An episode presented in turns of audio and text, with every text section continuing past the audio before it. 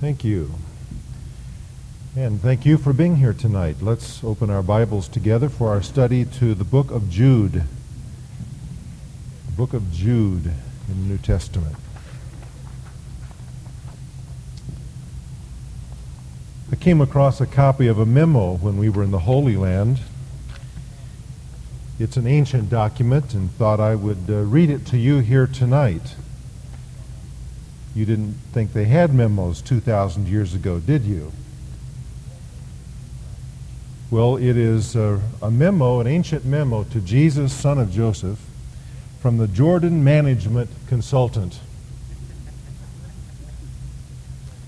And you can appreciate, I think, what uh, this is uh, going to say. From the management consultant that Jesus must have consulted says, Thank you for submitting the resumes of the 12 men you have picked for management positions in your new organization. All of them have taken our battery of tests, and we have not only run the results through our computer, but also arranged personal interviews for each of them with our psychologist and vocational aptitude consultant. The profiles of all tests are included, and you will want to study them carefully. As part of our service, we will make some general comments. These are, these, give, these are given as a result of staff consultation and come without any additional fee. Now, I'm reading here from the original Greek, you understand, so if, if I uh, stumble every now and then, you'll, you'll get it. You'll understand why. It is the staff opinion that most of your nominees are lacking in background, education, and vocational aptitude for the type of enterprise you're undertaking. They do not have the team concept. We recommend you continue with your search. Simon Peter is emotionally unstable and given to fits of temper. Andrew has absolutely no qualities of leadership. The brothers, James and John, place personal interest above company loyalty. Thomas has a skeptical a- attitude that would tend to undermine morale. It is our duty to tell you that Matthew has been blacklisted by the Greater Jerusalem Better Business Bureau. James, the son of Alphaeus and Thaddeus, have radical leanings and show a high score on the manic depressive scale. Only one shows great potential ability, resourcefulness, a business mind, meets people well, ambitious, highly motivated. We recommend Judas Iscariot as your controller and right hand man. Till next time. Well, you didn't know that that was available. I don't think that was part of the Dead Sea Scrolls, but uh, it gives us the name of Judas, who is an example of an apostate, Judas Iscariot. The Judas who wrote this book was the brother, half brother of Jesus, and redeemed the name of Jude or Judas because of his obedience to Christ.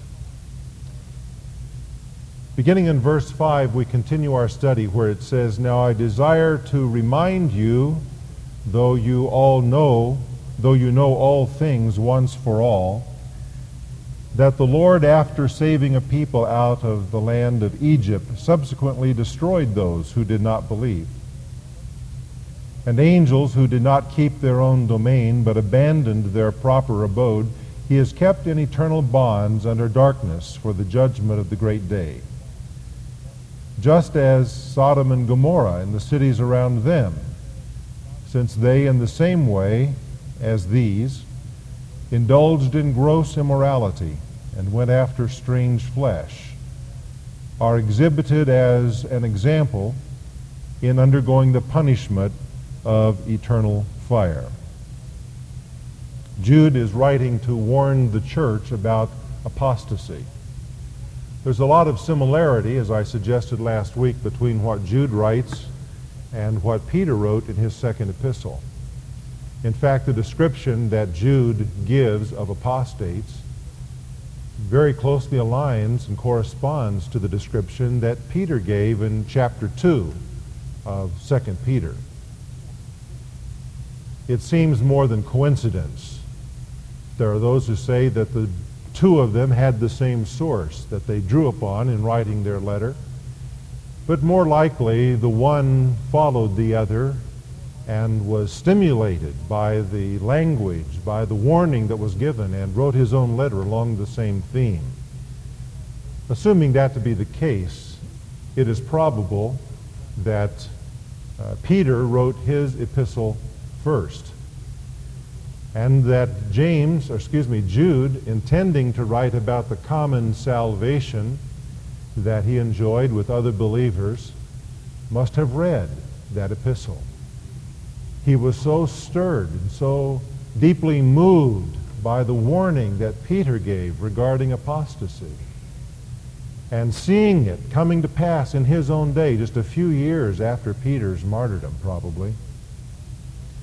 He picked up the same theme, and he says, Now I must write to you about something else, that you contend for the faith. Because there are people, there are apostates who have crept into the church, and they're corrupting the church. And he uses a lot of Peter's language in describing these same people. What he tells us in the verses that we read tonight is how God responds to apostasy. Now remember that an apostate is one who falls away. Literally, that's what the word means. It's one who falls away from the faith. It is one who is a defector. That is why I began tonight with this rather humorous memo regarding Judas Iscariot. Because in many ways, what that management company came up with was true. Judas was a very talented individual. And yet he became the apostate among the apostles. He was the one of the twelve who fell away from Jesus and from the faith and had a tragic end. So one who is an apostate is one who professes, as Judas did, to go along with Christ but then who departs from the faith in basic fundamental ways. Here in Jude and in 2 Peter 2, it suggests that those fundamental ways of departure include what they believe about the person of Jesus Christ, whether he is God, come in the flesh, and also the work of Jesus Christ, whether his cross work, his blood atonement, was sufficient as the only payment for human sin.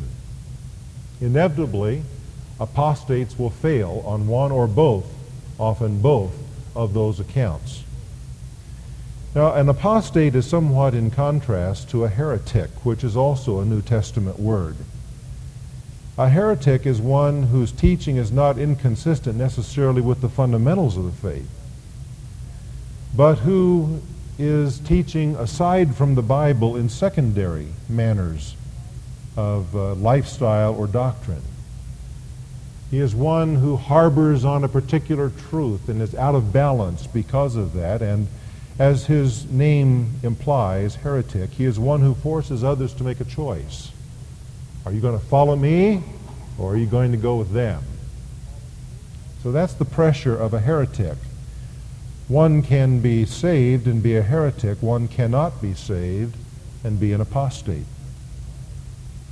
In fact, an apostate has never truly been saved. He may like to retain the identity of being a Christian, in quotes, but he does not believe the Bible's basic teachings.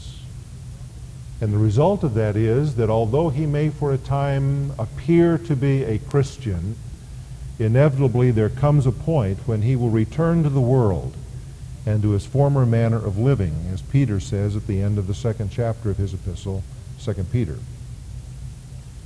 A genuine Christian who gets involved in false teaching will be brought back to the truth through the Word of God,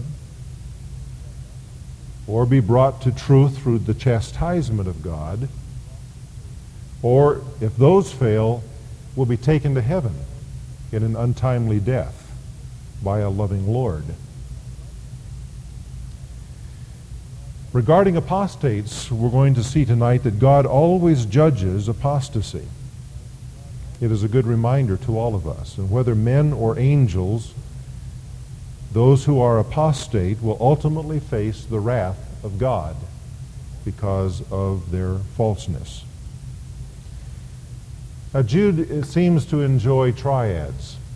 We have seen several of them even in the first four verses. He identifies himself with a triad. He talks about believers in terms of a triad, that is, three truths. He prays a triad, may mercy, peace, and love be multiplied to you. Now, as we come to verse 5, verses 5 through 7, we see another triad. He has three examples here of God's wrath on apostasy. Each of these three examples was noted for rebellion against God and, and turning to their own desires, as we shall see. The first example, the first tragic example of apostasy is Israel itself in verse 5. He says, I desire to remind you. That's good for all of us to be reminded of things, isn't it? The older I get, the more I need it. The more my wife does it. I desire to remind you, he writes, though you know all things once for all. A better understanding of that phrase is probably, though you once knew this. In other words, he's not going to tell them something they already, something they, they should know that they've never heard before. He's going to tell them something they've already learned. But He's going to emphasize it and remind them of it. And it is simply this, that the Lord saved a people out of the land of Egypt. And of course, that was the nation of Israel. They were in slavery in Egypt after many long years of bondage. And they cried out for a deliverer, and God raised up Moses. And after Moses finally graduated from the university of learning how to do these things at 80 years of age, God sent him back to Egypt and there uh, caused him to be the redeemer, the deliverer of the people of Israel out of that land of bondage. They were redeemed by the blood of the Passover lamb on that, that great night of the last plague. When the firstborn in Egypt died, but God spared the firstborn of his people who were under the blood. And uh, the people were delivered. They were redeemed by the blood out of their bondage. And then God brought them through the Red Sea by his great power, causing the waters to part. They went into the waters, as it were, as dead people, and came up on the other side by his, his grace and goodness as resurrected people, so to speak. And uh, Paul says in doing that, they were baptized into Moses. That is, they were identified with Moses as their great leader. And 1 Corinthians 10 talks about that. And then he led them to the mountain for the receiving of the law. And after receiving the law, they went to Kadesh Barnea, where there was the final rebellion against the Lord. Now, they had been complaining at various points up to this, had even entered into false worship there at Mount Sinai. For Moses was gone too long, and they constrained Aaron to build them an idol out of gold, a gold from Egypt, and it was a calf, and they worshiped that calf. These are the people now who've been redeemed who've been led out of Egypt by God's great power, and yet they are now bowing down to the calf. And God brings judgment on them, but he brings them finally to Kadesh Barnea, where comes the great test of their faith. And they send spies into the land. You know the story. The spies came back. Ten of them said, we can never do this. The people are too big. We need to go back to Egypt. It's too great a task. We can't accomplish this. Two people. The minority report said, we can do it by God's help, by God's power. We can do this. But the nation took the majority report and disobeyed God. And therefore God judged them to be in the wilderness for a time of testing. And uh, that whole generation died in the wilderness under God's judgment. That's what he's talking about here. He says God saved a people out of the land of Egypt but subsequently destroyed those who did not believe. Who was it that did not believe? Who were the people that died in the wilderness? Well, we understand that not everyone who came out of Egypt by the blood of the Passover lamb was personally saved. There were those, undoubtedly, who believed the Lord, such as Moses, and who had come into a relationship with the God of their fathers, Abraham, Isaac, and Jacob. But many of those people had never had a personal relationship with God at that time. And when it came to the point of the great test, they did not believe God. They believed not. And they fell away. They had been going along with some grumbling and complaining on the side. But when it came to the test, they failed because they were not genuine believers at all. And they fell into the judgment of God. Now, the writer of Hebrews uses this same example as a warning to us. Turn back there with me to the third chapter of Hebrews. You know from what I said last week and what I've said through the years that I believe strongly in the security of the believer. But even one who believes as, as strongly as I do in that doctrine reads these verses with some trembling, as we all ought to.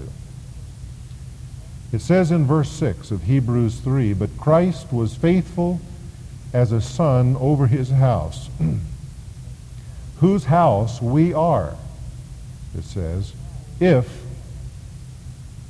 we hold fast our confidence and the boast of our hope firm until the end.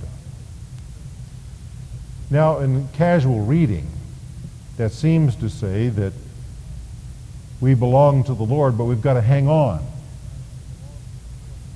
And if in our own strength, as it were, we hang on until the end and don't fail, then we'll get saved in the end.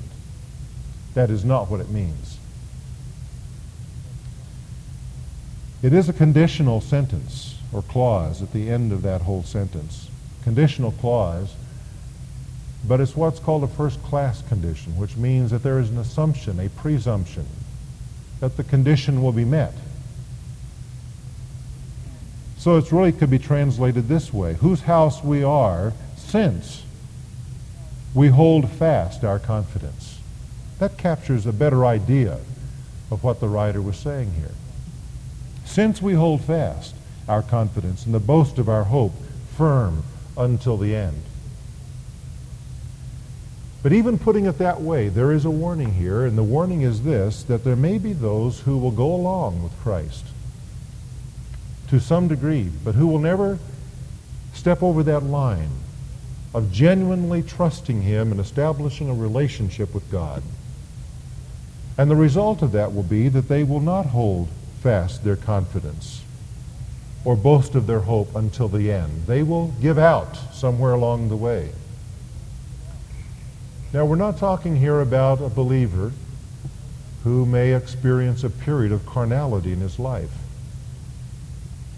That is a very sad possibility for any of us, that we should choose to live out of the lordship of Jesus Christ for a period of time and experience the chastisement of God because of that and waste our time. That, that's a sad possibility for any of us who know Christ. But that's not what I'm talking about. I'm talking about someone who so departs from his former profession that he no longer believes at all. There is no longer any faith in Jesus Christ, no longer an acceptance of him as being God, no longer any evidence of trust in the shed blood of Jesus Christ for his sins. Such a person, the Bible calls an apostate. Such a person was never saved to begin with, though he may have been within the church, may have called himself a Christian, may have gone along with certain doctrines or all of the doctrines for a period of time. And all of us never say all. Universal. Many of us know people who would fall into that category. People who had a brilliant testimony, who could even cause you to weep at the story they could tell. and move you with what they said at their baptism, perhaps. And yet, in the end, fell away, no longer believed. Tragic, tragic. Now you say, well, are they apostate or are they carnal? Well, that's pretty tough for us to tell sometimes.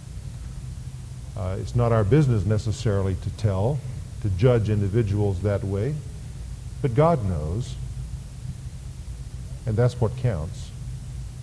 Now the writer goes on to say, Therefore, just as the Holy Spirit says, I'm still in Hebrews 3, therefore, just as the Holy Spirit says, notice, by the way, that although he's quoting from Psalm 95, it's the Holy Spirit who's talking. We have here an evidence of inspiration. That even though human writers wrote the words, it's the Holy Spirit who's speaking through them. Today, if you hear his voice, do not harden your hearts as when they, that's Israel, provoked me, as in the day of trial in the wilderness, where your fathers tried me by testing me, and saw my works for forty years. Therefore I was angry with this generation and said, They always go astray in their heart, and they did not know my ways. As I swore in my wrath, they shall not enter my rest. Now, the writer of Hebrews applies this. He says, Take heed, take care, beware, brethren, lest there should be in any one of you an evil, that is, a deliberately disobedient, unbelieving heart, in falling away from the living God. Falling away here is not the word apostatize, though it's a very similar idea, but it means to step aside from God. Beware of that. But encourage one another day after day as long as it's still called today, lest any one of you be hardened by the deceitfulness of sin. The picture in the word hardened is of clay that is made dry by the sun. It is possible for our hearts to become hardened by sin's ability to deceive us, to cheat us, to give us a false impression so as to take advantage of us. Be careful, he says, lest your hearts be tricked and hardened by sin.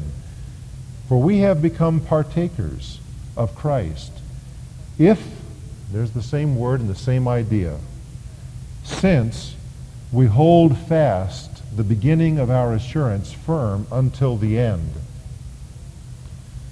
You see, the real proof that a man or woman has come to faith in Jesus Christ is found not in how brilliant the testimony may be, but in whether there is continuance in the faith in the long run. That's the test.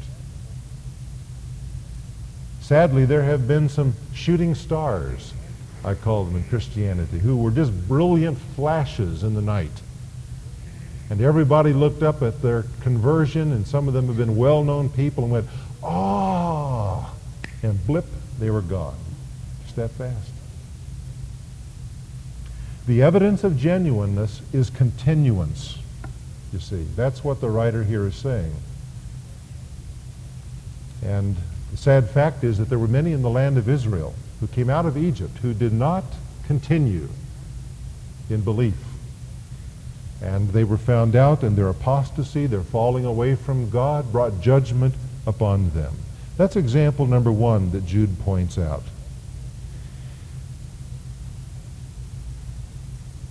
And now we need to look at verse 6, where we have a sec- second example. It is that of angels. We have an earthly example of apostasy in Israel. Now we have a heavenly example, so to speak, of angels who apostatized, who did not keep their own domain, it says. That's what they did. They did not keep their own domain. They did not keep their first estate, as one translation puts it. Their domain refers to their position or to their office their, their sphere of, of rule,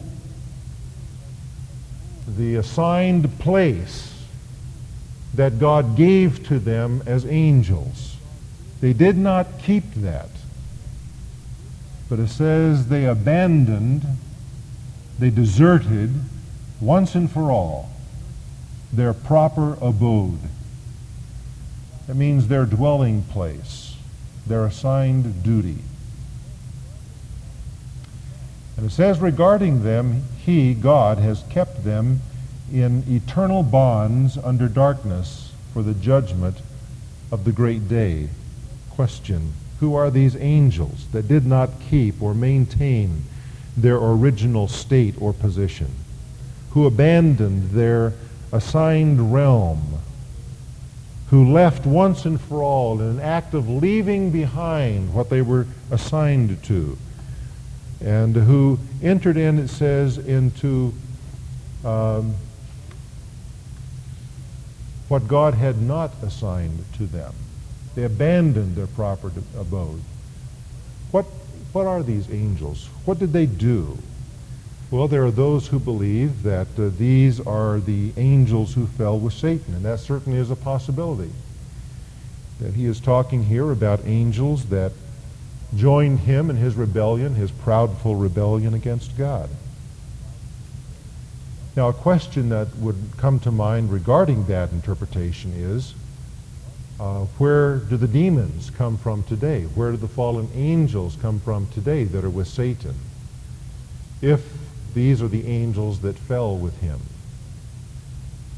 why were only some of the angels then, if that was the occasion of their abandonment, why did some, only some of the angels receive this immediate judgment from God? There are those who believe that, that uh, on the other hand, these are the angels who sinned in Noah's day.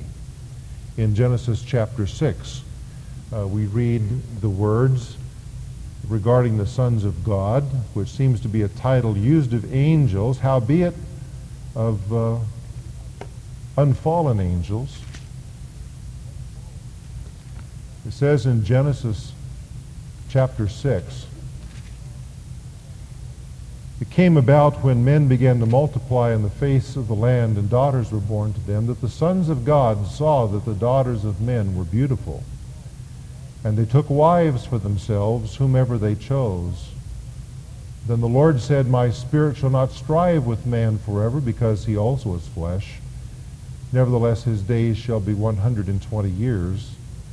The Nephilim were on the earth in those days, and also afterward when the sons of God came in to the daughters of men, and they bore children to them. Those were the mighty men who were of old, men of renown. These are mysterious verses, and they're understood a variety of ways. My study of scriptures, I believe, at least where I'm at tonight, my belief is that the best understanding of Jude's words are that is that these angels that he mentions are those in Genesis chapter 6. I believe we see that suggested in verse 7, where we will be in a moment, where it suggests that these angels committed some sort of, of sexual offense. Now, I know that there are those who believe that uh, this is impossible because they, they say angels are sexless. Jesus said that angels neither marry nor are given in marriage in the Gospel of Matthew. However, it doesn't say there that they're without sex. It simply says that they don't marry, they're not given in marriage, which is different than saying that they are sexless. There's, of course, the problem how can a creature in the angelic realm enter into sexual sin with a person in the human realm? I don't have an easy answer for that one. Angels, of course, are spiritual beings. They may assume human form. They have done that. And uh, perhaps they do have that capacity to do what these angels are said to have done. Uh, it is possible that these angels possessed men and so dominated and controlled them that these demonically controlled men were their agents in uh, impregnating women. Uh, it is a sordid and uh, perverted story there in Genesis chapter 6. By the way, the language there does not particularly say that this race of Nephilim, these giants, were produced by that. It says that they were present at that time. And they were there afterward as well. But it does tie it together. Now, I have given you what I believe to be the correct answer as to what these angels did in Jude 6. Uh, I can't, I won't give my life for that interpretation, but uh, I've given you what I believe is the best answer. But let's not get lost in trying to figure out what the Bible is not exactly clear about. Let's come back and just notice what Jude is trying to tell us, and that is that even angels have apostatized. They did not maintain what God ordered them to maintain. They fell away from God's assignment, God's lot to them and therefore, God kept these angels who did this in eternal bonds, it says, in darkness. He has so gross was their apostasy, so unnatural, so strange was what they did that God has kept them in special guard in darkness. Peter tells us it's in Tartarus, which is translated hell in some Bibles. It's not the Gehenna hell. It is a separate place of confinement in darkness where these angels are kept, awaiting the final judgment, when they will be brought before God for the heinous apostasy of which they are guilty. So that is Jude's second example that God judges apostasy, be it men or angels. Now his third one is found in the next verse in Jude.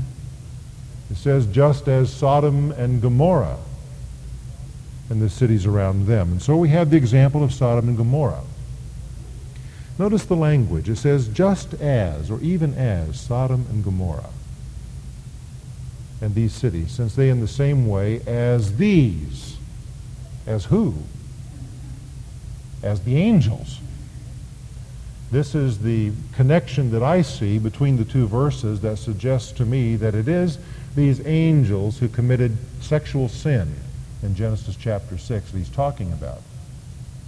Because he says that Sodom and Gomorrah and the cities around them, around them as these, these angels, indulged in gross immorality.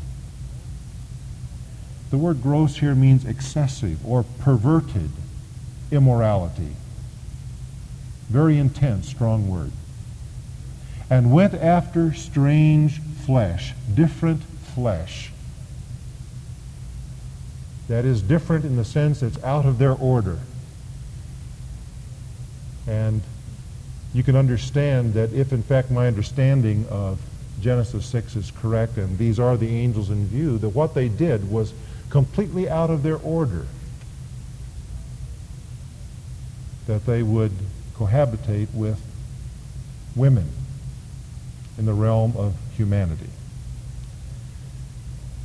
Well, let's get back to Sodom and Gomorrah because uh, that is the example here, and it says that those cities also were judged because of gross immorality.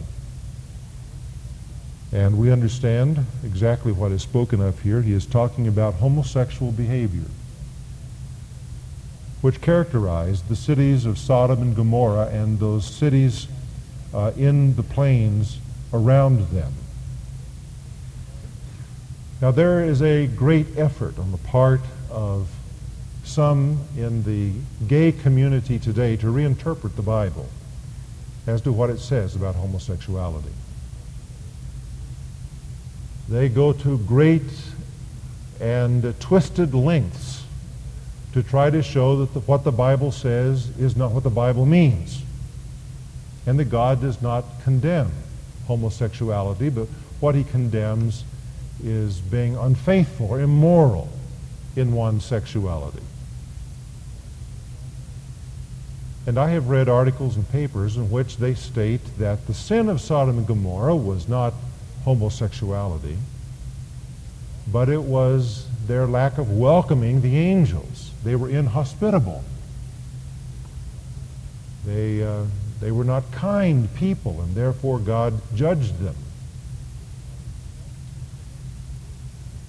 But it had nothing to do with their sexual practices. But that is exactly what Jude says was the problem.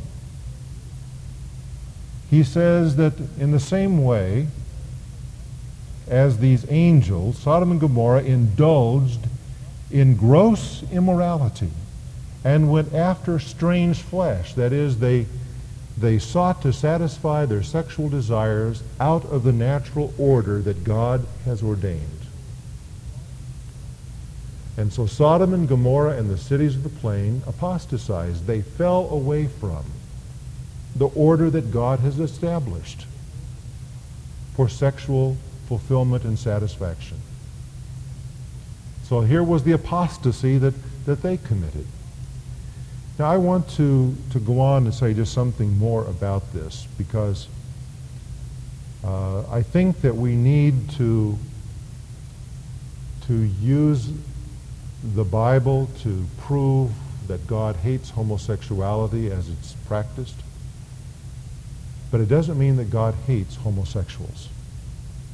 God loves sinners, be they heterosexual or homosexual sinners. God loves sinners and seeks to save them.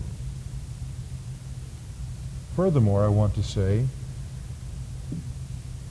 well, let me just say this in addition to what I was, I was saying a moment ago, that we ought not to use the Bible and verses like this as a club to beat these people over the head.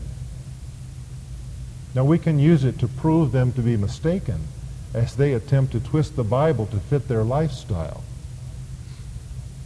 But let's not use it as a club to beat them up. They have been beaten up enough in the world. Now, the next thing I want to say is that there are Christians who struggle with gay feelings. God does not judge gay feelings. Why do people have these inclinations and tendencies? It's a very complex subject. Is it nurture or is it nature? I mean, the debate rages back and forth as to which it is. Is there a genetic reason for it? There are those trying to prove that to be the case, and of course they have a certain political end in view uh, in using that argument, which we would disagree with. It may be that there is a genetic component to it. As a matter of fact, it may be that there is a genetic component to any kind of sin and proclivity toward a certain sort of behavior. That does not excuse human responsibility. All it says is that we are broken people in sin. That sin has been passed down to us from Adam, and we are all broken in a variety of ways because of sin. Undoubtedly, in a congregation of this size tonight, there are those who struggle with homosexual feelings. And we're talking about it very bluntly and God's judgment upon that kind of behavior, but I want you to know that God doesn't judge you for having those inclinations if that's your case. What he judges is your, your fulfilling them, acting them out, behaving in that way. And uh, if you want to talk further about that with myself or one of the pastors on the staff, we'll be happy to, to counsel with you about it. But I'm talking about God's judgment on apostasy. I don't want someone who's a believer here struggling with these tendencies to go away tonight and say, I'm judged. God says I'm an apostate. I'm not saying that about you. But what Jude is pointing out here is a society there in the cities of the plains that was given over to this kind of behavior. It's the direction that I'm afraid our own society is heading. I'm afraid that we are on a long, I hope a long, but maybe not even a long, but certainly a slippery slope toward a society very much like Sodom and Gomorrah, where anything goes. And God brought judgment to those cities. And it says that he did this uh, by their undergoing the punishment of eternal fire. What he may mean there is that the fire that destroyed them is an example of the kind of punishment that awaits sinners. We know the end of Sodom and Gomorrah was, was a tragic and sudden, cataclysmic end. We, some of us were a few weeks ago in the Dead Sea Valley that uh, whole valley that begins up at Mount Hermon and then comes south through Israel, the border between Israel and Jordan, uh, and then continues out into the Red Sea and over into Africa is all part of what's called the Great Rift Valley. It is a huge valley, a very active volcanic area uh, historically in the world. And what seems to have happened was that God caused, caused that volcanic potential in that valley at that time to erupt. And the cities were completely destroyed as a result of it. And uh, I believe personally that if archaeologists were to begin digging in the area of the Dead Sea, that they would find these cities buried there. It may be that they have been underwater for a long time, but the Dead Sea is drying up and they may start the digging one of these days. In fact, uh, it was interesting. I think it was on the, the Jordanian side. No, it was on the Israeli side of the, the border that there was a sign to the city of Sodom. So apparently there is some community there that uh, still has that name today. It's not exactly where I would want to live, but uh, apparently there is still today in that Dead Sea area a city that bears this name. And he says this was all set forth as an example. They are exhibited as an example, a warning to apostates, those who fall away from God's order. The word exhibited means to lay out in state like a corpse. they are exhibited, this whole incident is laid out as a, an example to apostates, warning them of the direction that they are heading, and that is the direction of God's judgment. Years ago on the island of Martinique, there was a prominent citizen who blasphemously crucified a pig and carried it through the streets of St. Pierre in a religious festival. He put a title on the cross and the title was The Holy Jesus. This citizen, who was an editor of the newspaper, ridiculed Christ and dared God to show himself that he was alive and real. The public laughed at what he did, and no one seemed to object to it. But only a few days later, Mount Pelée erupted and completely destroyed the city of St. Pierre. How do we avoid apostasy in the church? Because that's what Jude's concerned about.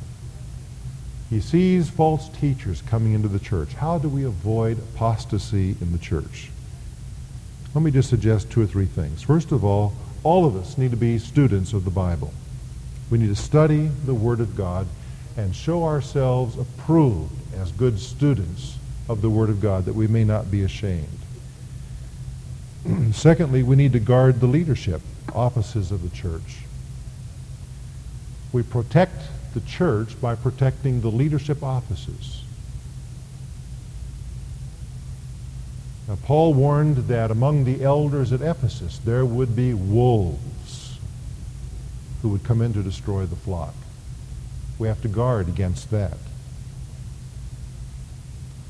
Third, we have to be alert to people who might creep in for the purpose of bringing apostasy. Jude says that there were those who purposely were doing that in his day. I mean, these were not people who happened to come in. He says they purposely, intentionally crept in secretly in order to bring this false teaching into the church. And that still happens today. We need to be on guard against that. And when apostasy is found, we need to expose it and to separate from it.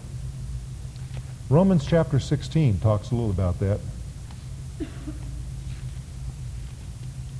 Romans chapter 16. I urge you, brethren, verse 17, keep your eye on those who cause dissensions and hindrances contrary to the teaching which you learned, and turn away from them. Verse 18. For such men are slaves not of our Lord Christ, but of their own appetites. And by their smooth and flattering speech they deceive the hearts of the unsuspecting. For the report of your obedience has reached to all. Therefore I am rejoicing over you, but I want you to be wise in what is good and innocent in what is evil. And the God of peace will soon crush Satan under your feet. And so this is but one of the texts in the Bible that warns us that we are not to cooperate with apostasy. That the position of the Christian is to expose it and to stand away from it, to separate from it. Because we have no fellowship, nothing in agreement with darkness, with those who are false. And therefore it says, come out from among them and be separate, says the Lord. And so that is biblical separation. And it's one of the reasons that we as a church uh, do not cooperate with the World Council of Churches, for example, or the National Council of Churches, because those are apostate organizations. Now, I'm not saying that every person who's in a church that belongs to those organizations is lost, but I'm saying as organizations, they're apostate. They do not love our Lord Jesus Christ. They do not honor His Word even though they are called churches and even Christian, they're apostate. So we want to be separate from those. Uh, those things. That's how we protect ourselves against apostasy. Now, Jude is going to go on to say some more things to us and describe to us what apostates are like. And I hope you'll be with us for those studies. Thank you for coming tonight. I uh, doubt that anything I've said has caused any questions to come to your mind. But if that's the case, we'll have to delay them because uh, we have a drop in at our house for new members who've come into our church in the last little while. So uh, I hope that you will excuse me for slipping out quickly tonight. But I do thank you for coming. Let's bow together in prayer. Father, we thank you for the clear and strong words that Jude gives us, warning us of the day in which we live as his day when apostasy was rampant. May we as a church be alert against false teaching that denies Jesus Christ, denies the sufficiency of his work on the cross for us. Help us to love sinners while at the same time avoiding the sin. We pray, Father, that we may be people committed to the book, that you would teach us the truth. Not that we may become self righteous in it, but that we may become sharers of the truth, humbly and eagerly seeking that others may come to know our Lord Jesus and be saved from the judgment of God that is coming upon all sin and all unbelief. This we pray in Christ's name. Amen.